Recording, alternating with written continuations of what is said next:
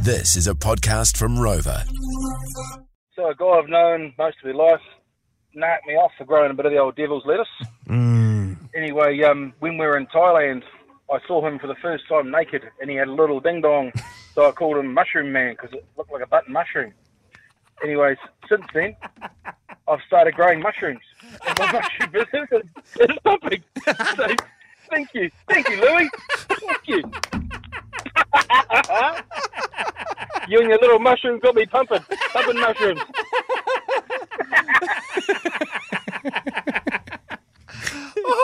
Like, that is the best cup half full approach to life that I've ever heard. Well done. What a Gotta be done, king. mate. Mate, that's such a wo- that's a buzzword around this business at the moment. eh? pivot. Good on you. Pivot. So, so. Um, how, was- I mean, uh, um, I mean, are these mushrooms legal, or are they in the same sort of uh, setup Yeah, as the they're devil's? legal, le- totally legal. yeah, perfect. No, they're not. They're, they're not. They're not the Maggies. yeah, I've been hit up about that heaps of times, and I'm like, nah, nah. These are legit gourmet mushrooms.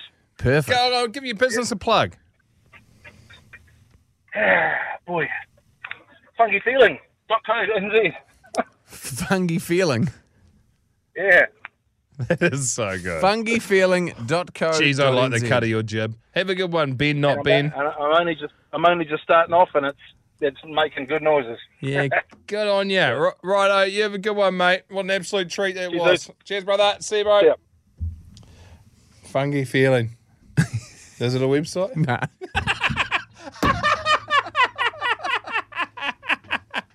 Yeah, I'm starting to think that they're not your regular supermarket style Nah. mushies, are they? Oh, yeah, maybe a couple of blue meanies in the mixer there.